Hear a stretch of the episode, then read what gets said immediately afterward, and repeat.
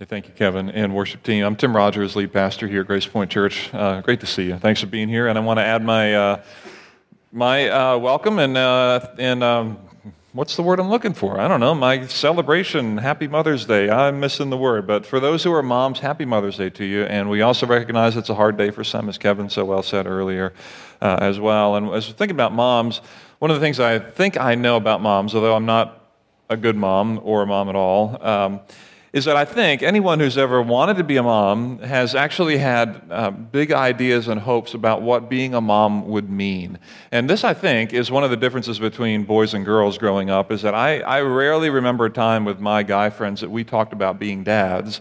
But I do recall times when my sister would play with her girlfriends and there was a conversation around being a mom and what that would be like and playing with, with kids and all that. And, and I, I, get that difference. There's something in there. I don't know what that is, but there are some differences that are there, and we recognize that. And so, moms, especially, when you're thinking about having a kid, or if you're expecting a child now, or if you've just had a child, it is fresh and current for you. I think, and you can correct me later if I'm wrong, but I think that you have something in you that is looking forward to something big about your child. That you have a child not just so that you can change diapers for the rest of your life, but you actually have a child for something more than that. That there's a, a bigness to being a mom. There's this hope, and maybe for you it was, oh, I can't wait to have kids so that in my family, these kids can grow up and they can get to know who my God is because my mom didn't do that for me.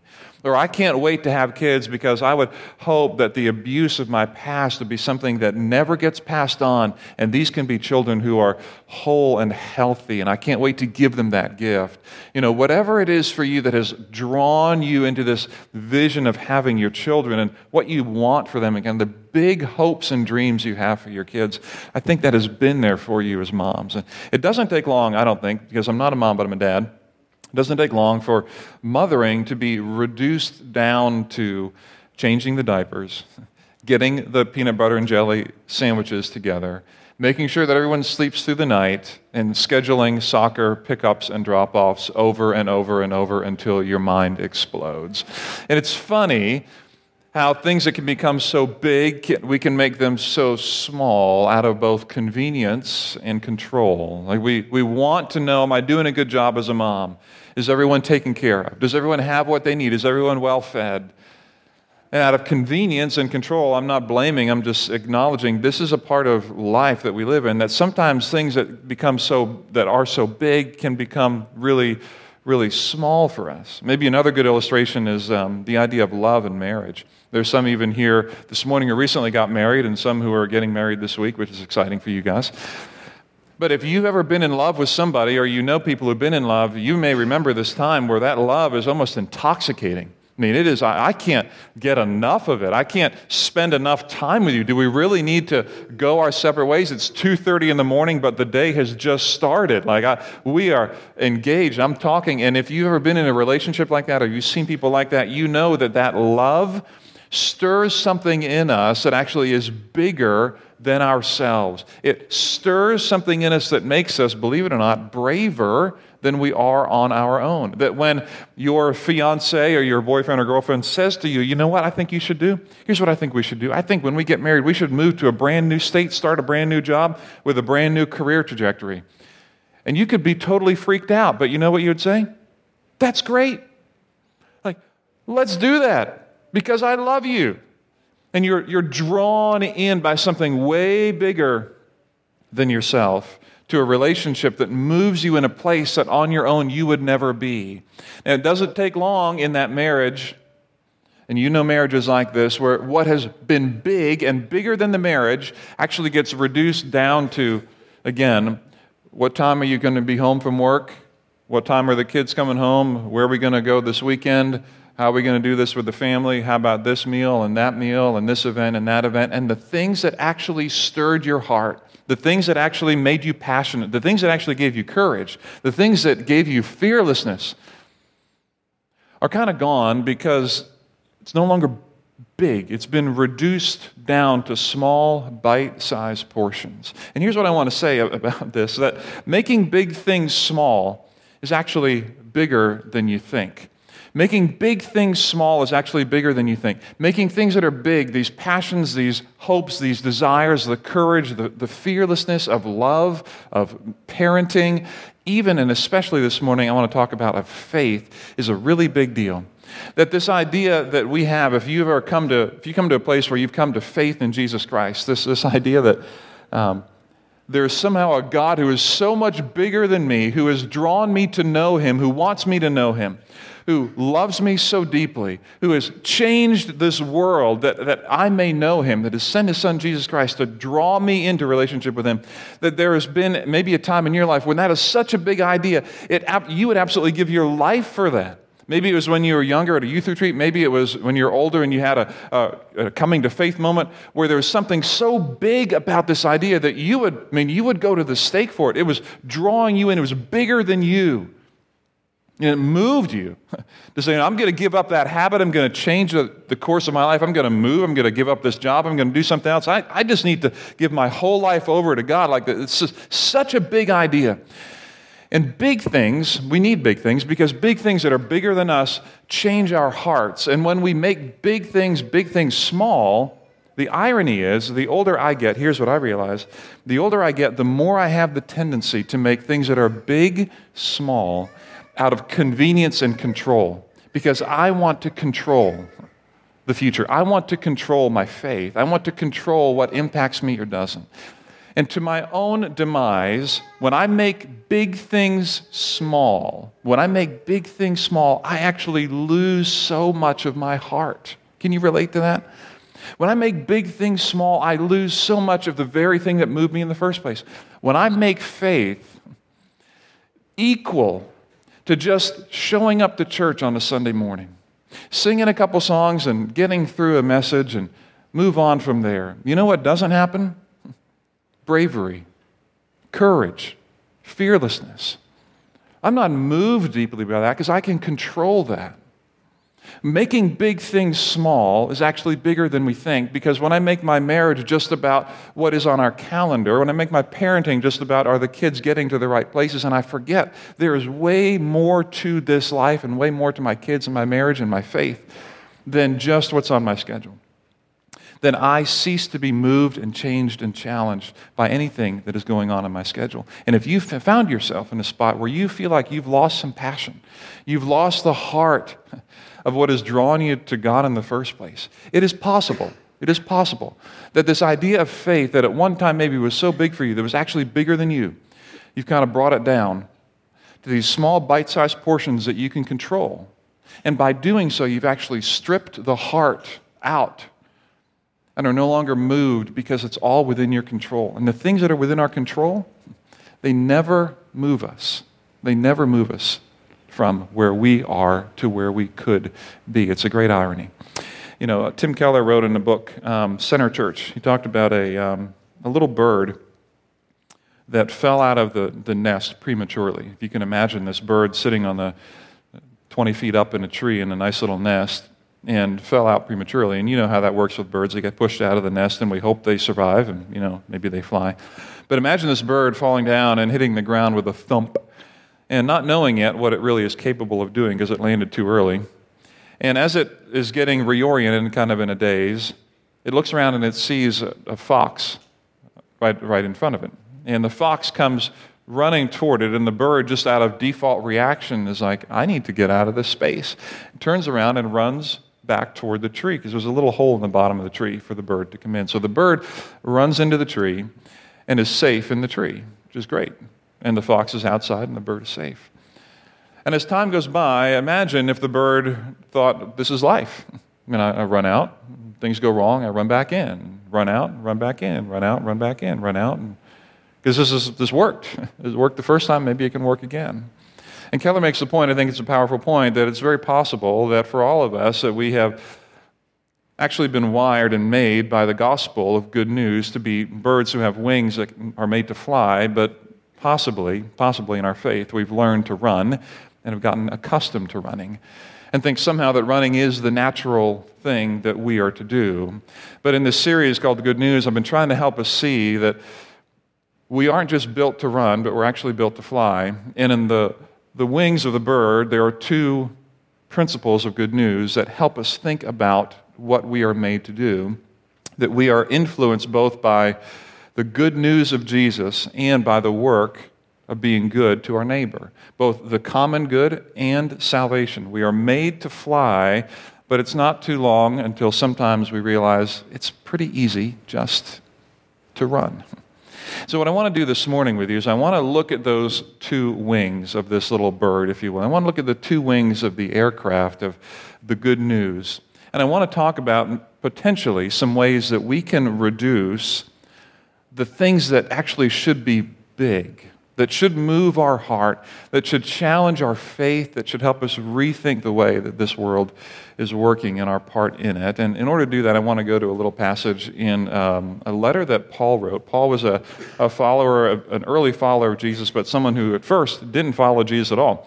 He, in fact, was killing and, and imprisoning people who did follow Jesus. And Paul um, ended up writing a letter to people in a small city called Ephesus. And there's a letter that he wrote, it's called Ephesians, and it's in the, the right two thirds of your Bible called the New Testament. If you have a Bible, I want you to turn there. If you don't own a Bible, there's one in the pew near you. I want to give that to you if you don't own one, or you can look it up on your phone or your device. But Ephesians chapter 2 is where I want to go, and Paul is writing to this young church. And if you've been in the church, you know um, this passage most likely. If you haven't been, that's no problem at all. We're going to talk about it together this morning, but I'm going to be reading from the New International Version. And Paul is writing um, to churches trying to figure out what does, what does faith look like and how can we express it um, in the world in which we live. And so he writes this in Ephesians chapter 2, um, verses 8 and 9. And, and here's what it says in verses 8 and 9. For, and I have it up on the screen this morning too in case you don't have a Bible on you, but look in your Bible there. Okay. So, for it is by grace you have been saved through faith. And this is not from yourselves, it is the gift of God, not by works, so that no one can boast. Now, if you've been in church before, this is a verse that you have heard. These are verses that you have heard. If you haven't, now you've heard them and you're in church, so now we're all on the same page. Good? Good. Now, check this out on the screen for a minute. I want to look at this with you for a second because here's the interesting thing. I, here's where I am in this message. I'm, I'm wanting to look at two wings. I'm on one wing right now. Sometimes when we think about good news, uh, uh being people of good news, we think really that the biggest thing about coming to faith is that Jesus saved me, like that God has saved me. And the, the idea of individual salvation and my personal well being before God is indeed one of the wings of the airplane. I want to look at this for a minute. I want to ask how is it, and do we, reduce this wing down to something that ceases to move our hearts anymore? So I want to go to this passage to kind of bring that out. So here's where this begins, and here's some big ideas in Ephesians 2 8 9. For it is by grace through faith. Those are such powerful ideas. And we talked about that in, in week two of the series. If you imagine the prodigal son running home and the dad coming to him and embracing him, I mean, it's the grace of the Father that moves us. And we tried to talk about that in week two. That really what has moved anyone to come to faith in Jesus has not been because they want to be good and awesome and obedient like the older brother. We are moved by the crazy grace of God. And then by faith, we say, that's all it takes. Like we just say, like, do you believe that? Yeah, okay, like you're in. You mean I don't have to do anything more? Nope. you don't have to do anything. You have to prove it? Nope. Do I have to be consistent? Nope. Do I have to change? No, you don't have to change anything yet. You're just by grace through faith. Like this is the, the, the ridiculous kind of low level entrance to a relationship with God. By grace through faith. It's amazing, it's powerful, and it's also so hard to get our minds around. So this is this is the beginning. But then here's what the next part of the first phrase says. It's it's that you have been saved. Like you have been saved. That I have been saved. And here's what I want to jump into that in a Western world in which we all live and, and, embrace, in this world, it is not hard for us to think, well, then what you're saying is that salvation is primarily about me. Like that it's about how I relate to God. That the biggest thing that I can be thinking about is how I relate to God, how I connect with Him, because it's about how I. I've been saved. And so, really, like, salvation is really about me and God, right? Like, isn't that what it's about? Like, God came to save me. And yes, there's truth to that, that, yeah, you've been saved, you've been saved, there it is. But I also want to suggest this that there's actually more to it than that. And, and here's what I mean that if you think for a minute with me about people in the Old Testament, like an Abraham or even a Moses, but take Abraham for a minute. When you think about how Abraham related to God, and you think about how the Bible tells Abraham's story, as a man who basically, as he moved his family from one part of the world to the next, and then he became a powerful leader, wealthy man, powerful leader. He, he helped establish an entire covenant. A whole group of people were blessed through him. He ended up dying, but he was like the father of an entire nation. Moses, he was born in captivity. He was born in, uh, in Egypt. He lost his true parents and was raised in, in Pharaoh's court and later on killed a man, rebelled, and spent 40 years in the desert and came back to lead the people. We know Moses' story from the Exodus and how he did incredible things. And, and then think of the prophets, for example, prophets who were people who kind of called people back to God. Even think for a minute about Paul when Paul was writing letters like this. Paul in the New Testament, one of the greatest things about Paul is that he just, he was a crazy missionary. Like he just went over and over and over again to all these new cities, all this, the places in the modern world at the time to talk about who in the world Jesus is. So here's the thing that I want to say. You look about people in the scriptures, what I see in Abraham, what I see in Moses, even the prophets, even in Paul, rarely, rarely, when you put all of the things that are said about them in balance, what we primarily see is that these characters, these people are, are leaders. They are people who are moving others. The story of their relationship with God, their personal well being before God, is not the primary account in the scriptures. That we don't read in the book of Genesis, and we don't read when we read about Moses over and over and over again, that Abraham is somehow primarily concerned with how he is directly relating to God. We don't read over and over again about how Moses is concerned how he is directly relating to God. We don't read over and over again about Paul, like how he's concerned relating directly to God. In their stories, there are moments of personal reflection on their relationship with God. But primarily, the salvation that they've experienced is salvation that is expressed in it is the story of leading and impacting the people who are not yet saved, the people who have yet to see the blessing of the salvation that they receive. That their salvation is not, the story isn't told so that we have an incredible time just seeing how they individually relate to God, but that their salvation impacts so many people. That while it is you who have been saved, it is you with a purpose. It's almost like a Texas y'all kind of a thing. Like, you've been saved for y'all. So here's what I, here, let me drill this down. Here's what I think this means. Here's the low hanging fruit on this. When you think about what, what is it really that moves you in your faith right now? What is it really that, that kind of drives the faith that you have? What is it that you yearn for? And when I think about, for example, coming to church, right? You, let's just talk about Grace Point Church for a minute. When I think about coming to church, here's what I think that if I have this vision of this, this one wing over here, if my vision of my faith is that, you know, the biggest thing is that how I relate to God. And so I'm going to come to church primarily for encouragement. Like, I want to be encouraged so that my relationship with God can be awesome. Like, I want to grow just in my relationship with God, and I just want that to be great. And if I see church, the songs that we sang earlier, the messages that you hear, the, the teaching that you experience, primarily, primarily as encouraging rather than equipping, then we've reduced the message of personal salvation to personal well being. If I see my experience with church primarily is encouraging but not as equipping, we've reduced personal salvation to personal well being. And the story of the patriarchs, the story of the people of our faith, is not about personal well being as much as it is salvation that impacts everybody. So when I come and, and so hope has a name, we sang that song. It's a great song. Hope has a name. His name is Jesus. We talked about amazing grace. We talked about there's, there's healing in his hand. And so when I sing these songs, I have to ask myself the question Am I coming to church Am I coming to church so that I can leave ready, so that I can leave equipped, so that I take what I'm hearing and the people who I talk with, the students that I interact with, my classmates, my teammates, my friends, people I work with, business leaders, uh, business owners, that I am equipped from here. I'm equipped from here because I have been saved, but I haven't been saved just for me. That's never the way it was in the scriptures. That's not the way it was for Abraham. That's not the way it was for Moses. It's not the way it was for Paul. None of them were just about their personal well being. They were saved, but they are equipped to do the work. And so the reduction of the gospel, making something big small, happens personally when I say, you know what?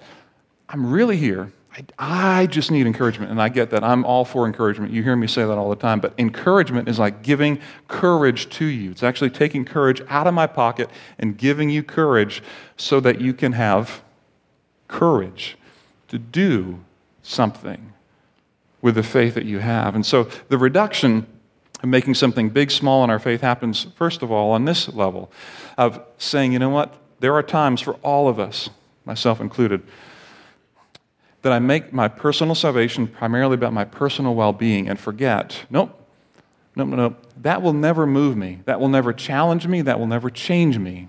It will never do that. It will be reduced to that, and I can just come on a Sunday morning and I can check off the list, hit the church thing. We're going to do lunch afterwards for Mother's Day. Kids going to school tomorrow.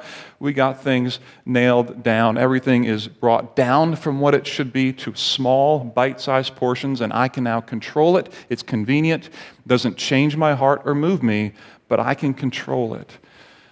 And the gospel is more than that. It is more than that. It's a bigger picture than that. And I don't want for any of us to reduce it just down to personal well being. So that's the one wing. The other wing, the other wing shows up in the very next verse. Not only are we saved, but we're also saved unto good works. So Paul keeps writing in Ephesians 2:10, and here's what he says over there. For we are God's workmanship created in Christ Jesus to do good works which God prepared in advance for us to do. If we're going to fly through this world on the wings of faith, I just made that up. That sounds kind of like a Hallmark card for a minute. Okay?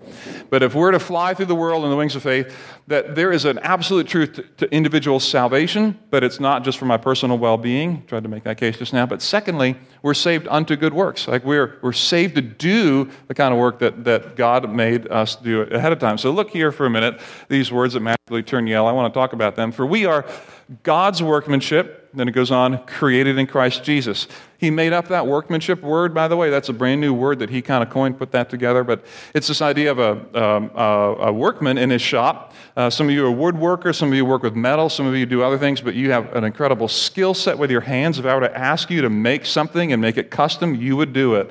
And that would be your workmanship, it would be your unique skill set come to bear on that thing. And that's kind of how Paul says that's, that's who you are. Like God put you in the shop and kind of framed you up and made you just the way you are and put you out in this world. So you are a result of the creative craftsmanship of the Maker created in Christ Jesus for the purpose, he goes on, for the purpose to do good works, which God prepared in advance for us to do. So when we kind of set you loose on the world, you're made to do what the Creator made you to do. And so here's the thing on this other wing that there are times the, the, the, reduction on this wing happens this way when the church wants to do good things, but the church forgets that the reason we're here to do good things is because we were made by the master craftsman. When the church disconnects from our God as creator, when we disconnect the gospel, the good news of Jesus, from our good works, we become like any other ethical system out there when we are just being kind, when we just are being friendly, when we just do good works because others are doing it and disconnect from our, our craftsman maker, we are reducing. We're reducing what we're really made for. We're making a big thing small. That we are to be kind, we are to be loving, we are to be honest and faithful, we are to do good things, but Christians are actually made by the Creator. And so when people who are made by a Creator do things but don't let people know, you know what? You know why I'm doing this? Because I was made by a Creator. I was made, I was made by Christ. Like, I, this is the reason I'm doing this in this community is because God has wired me to do this because I care about you and because Jesus loves you as well. Like, I want you to know that. And as soon as the church disconnects from that, we make something big small and we become on par with any other ethical system. You know, many of you know because you're, you're, uh, you're around here a little bit. Some of you may not know this, but the, the church is involved in um, a thing called the Together Initiative Network, and we have a lot of partners in our area that we're connecting with educationally, um, in, the, in, the, health world, um, dealing with poverty, dealing with the houses, housing crisis in our community. Um, at a pretty, pretty significant level for us, at least. Uh, so we're, we're honored to play the role we play. Um, but we also have to ask the question as a church if this is true, that we, we have to do good works, but also attach to it the reason why we're doing the good works, How in the world do we do that? And there's some things that I don't know if you know we do that I want to tell you we do, because what we're trying to do is say, we want to do good works, but we also want people to know why in the world are we doing good works? And so just this past week, I came off of three weeks of a thing we called Spirituality 101 class at the Together Community Center at the Factory Building. About 12, 15 people in the room. Incredible conversations from a majority of folks in the room who uh, don't attend church anywhere or have been a part of that and kind of step back. Um, very honest and thoughtful conversations, incredibly challenging conversations too. And I also do weekly, I have uh, what's called pastoral office hours at the factory ministries at the Together Community Center because I want to be available for people in our community who come through the factory ministries um, just to have faith conversations. And uh, we work with our advocates at the factory for that. And the reason is we want to tie in like Grace Point Church is here to help you with education, we're also here to help you connect with your faith and connect spiritually with, with, what's going on. Because the need to tie in that we're not just like any other ethical system is significant for us. Otherwise, we reduce ourselves to nothing more than any other ethical system. Pick any uh, long standing organization, uh, educational facility, um, even hospital, uh, or even churches uh, who've been around for 20, 30, 50, 100, 200 years in our, in our country who started off with a faith based, gospel centric ministry and then over time just, just fade away. And why is that? Part of the reason is because you, it's not hard. It's not hard to disconnect your kindness from the reason you're doing your kind thing in the first place, which for us as Christians is Ephesians 2:10 like the reason we're doing good works. Well, that's how our craftsmen in the woodshop made us. Like we've been made by that God to do this. So I'm going to tell you that along the way. I'll be honest with you though, okay? I don't know if that should be news. I try to be honest with you generally. Um, that, that's okay. Anyway, that was funny. As if sometimes I don't try to be honest when I said generally. Um, it was a couple couple uh, weeks ago. Uh, I currently have the role of Together Initiative Network chairman in our community, and um, what that means is I call together these these meetings of the the network, and the network is made up of about 65 agencies and organizations working together for the common good in our community. And so we have these larger gatherings every quarter, about 50 ish people in the room at the factory ministries. Um, and, you know, it was coming on the, on the heels, I think it was the weekend after, maybe the weekend after um, Tanya Petersheim passed away. Uh, Tanya, if you don't know her, she um, used to sit right in the front row here, and one of the songs we sang this morning was one of her favorites, so I really did not appreciate that we sang that song this morning. Uh, Jan, it was, it was great. And I, I was going through a whole set of emotions um, uh, that weekend, and of course, that week when you lose a good friend like that. And as I was preparing to lead this meeting, full of people in the room who are both professional peers um, and who come from a variety of faith backgrounds, uh, some not at all, and, and, some, you know, certainly of faith. Uh, I was thinking, I, I need to be I need to be honest with this group that I'm coming into this meeting heavy. Like I'm, I'm not coming in like I can't wait for this. All. I'm just, I'm coming in heavy today. And, you know, what does that mean? And people know my role. They know what I do. So like, well, what I want to do is uh, in this gathering of what we call the virtual town square in our community, I'm, I'm like, this, I want you to know why I'm doing what I do. And, and so I took a few moments at the beginning of that meeting and just said, listen, one of the most impactful things for me is, is when I go through times like this, and I shared Tanya's story briefly because they knew her a little bit, but said I, um, I'm reminded of a great truth in an ancient text that a guy named Moses wrote. And He said, you know, teach us, teach us to number our days that we may gain a heart of wisdom. I said, this truth from Moses found in Psalm 90 guides me. It helps me think through this time. It makes me realize that at times like this, you know what ultimately matters what ultimately lasts is, is truly love. Love wins over time. And the love that both Tanya had and also the love that you have in this, this room for your community, the reason that you do what you do is not just because you need a paycheck, but because you love the people you serve.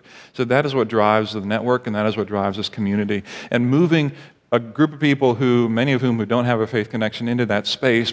The reason I did that, and I'll be honest with you, there was nerves like, is this the right thing or wrong thing to do? And maybe you feel that way sometimes when you're working with people in your office who may not share the same faith background that you do. How do I have these conversations without being offensive, but without being afraid? How can I get into this space intentionally? Because what I always want to do is I want to connect the work of the network, the work of our common good, the educational work which we do, which I believe in, the health work which we do, which I believe in, the housing, poverty work that we do, which I believe in. I always want to connect it back to say, we're not just like any other ethical system. Like there's something here that drives us as Christians, and this is a this is coming because Jesus loves us and that God loves us in this way. So this the reality is, it is not hard for the gospel to be reduced just to kindness. And that, while that's good, it is a reduction of what we were meant for, and as we were meant to do good works because of, because of our Creator. And so, if you can imagine our little bird for a minute, our little bird that's now learning to fly, I hope. On the one hand, it's like, well, it's not hard to think of salvation just for me personally, in my personal well being. And it's also not hard just to be kind to people. And it's not hard for any of us to fall into either one of those categories of, well, I'm saved, Jesus loves me, go sing some awesome songs, been challenged Sunday morning, and then what's for lunch, and go through my week, and hopefully next week I can be encouraged again. Like, man, good, I hope so. But at the same time, what if it's more than that? What if the things that actually, the only things that actually ever, ever, ever move you are things that are way bigger than you? What are things that will only ever stir your affections? Are things that you realize, shoot, I am so far out of my depth. I am so uncomfortable here. I have no desire to have this conversation. I don't think I'm a leader in my community. I don't think I'm a leader in my workplace. I don't think I can be a leader in my school. Not like him, not like her. I don't think I can do that. But what if, come on, what if you were saved for more than just your personal well being? What if you like an Abraham, Moses, Paul, were saved to be a blessing to all the people that you interact with? What if you were called to do good deeds, not just because you're kind, which you are, but what if you're called to do those good deeds and link that into the gospel that has actually saved you? What if that flying is both realizing that you are called to be a blessing to all people, even as it's wicked uncomfortable to do that in any environment that you're in, and that your kindness is also linked in to the good news of Jesus, even though that is terribly uncomfortable when you do that. Which is why I'm going back to this thing quick that making big things small is a bigger deal than you think. When we make our faith so small, it's like, oh, hey, biggest conversation after church, man, how was the message? Was that good? That was good, man, that was great. That wasn't good. That was terrible. How about the music? It was too loud for me. I'm sorry it was too loud. It was too quiet for me. Sorry it was too quiet. Hey, it was hot in here. Did anyone know it was hot in here? When we reduce our faith down to my experience with, hey, how was my personal well being this morning? Did that really kind of tickle my fancy this morning or did it not? It does not take long for you to lose your passion and lose your bravery and lose your courage to be the person, to be the Abraham, to be the Moses, to be the Paul that you're supposed to be, someone who's called into more than just my personal well being. And I don't want you to do that. I don't want you to lose your heart. I don't want you to lose your passion. I don't want you to lose your faith like that. And I want you to, to step into that discomfort and be like, hmm, I'm to do good things for people. Not just because I'm a nice person, which you probably are, but I'm to do good things and help them at some point along the way see that the reason I'm doing this is, man, I was, I was built for this. I was built for this. I was built by a God. I was built by, by a God who, through Christ, made me who I am. And so here's the last question. I'm going to leave this with you. I'm going to move on. I'm going to end, and then happy Mother's Day. How do I respond when my faith collides with my comfort? That's a diagnostic question for you to consider. How do you respond? How do you respond? When your faith collides with your comfort, because when your faith collides with your comfort, when you feel like I might be being stirred to, to talk to someone, to have a conversation, to volunteer for something, to step into something, I mean, Kristen and, and uh, Abby did an awesome job up here, but I know that they don't love standing in front of people and talking, but they did it. they did it. When my faith collides with my comfort, what do I do? You talk to anyone going on the Dominican Republic team this year, about 35 people um, heading out there. Um, over and over again, there's a discomfort with what God is leading me to do. There's an uncertainty of, I don't know if I can do this. Number one, I don't know if I can raise all the money. I don't know if I can share my testimony. I don't know if I can go do that. That's way out of my comfort zone. Man, good for you. And what are you going to do? Go for it? Good for you. You know what that'll do? That's going to be bigger than you now. That's going to draw you in. That's going to move you in a way that being in control never will. So I just want to encourage you. I just want to encourage you. Don't be that bird who just runs back to the tree. Don't be that bird who thinks, I can run. Why do I need to fly? Yeah, because you were built to fly. You were built to fly, and you were built to fly with God has saved you. Good. He's saved you to be a blessing to all people. He has wired into you this good works thing. Do it. and tie it into the fact that you are, you are a saved person, someone who, through the love of God, through the sacrifice of Christ, is here to serve people. And so, what are you going to do?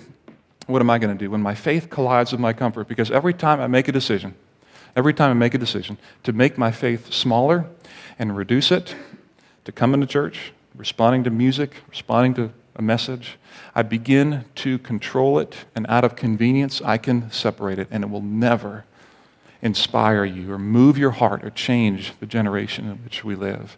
So, making big things, small things, is bigger than we think. Here's what I want to do next time we talk about this topic, which will be two weeks from now. I want to get into the fact that the church, the church, us, was actually made to be a sending church because we have a God who is a sending God. And so I want to talk about the character of God through the church in the next time we pick up good news. You pray with me? Our good God and Heavenly Father, thank you for the time to be together this morning to come around this idea of the good news in balance. To try to see that we are made to be people who are people of good news in our individual salvation that impacts and blesses all those around us and also ties in in the right ways the fact that our kind deeds, the good works that we do, are because of how we have been made. And so I pray for us this morning as we uh, really engage the question. I hope we engage this question on what do I do when my faith and comfort collide? That you would give us this nudge, give us this step, this push to be drawn into something bigger, because only in that space, only in that area will we ever grow, will we ever uh, have life, will we ever be brave, will we ever see you come through. It's only in that space that we are ever challenged at all. And so I pray that you would help us to continue to step into those spaces, realizing that you are a God who has done the very same thing for us. You extended yourself to come and send your son, Jesus, to die for us on the cross here. That you are God who is, as we're about to sing here, you're mighty to save. You're mighty to save. You have done more for us than we can ever, ever, ever do on our own.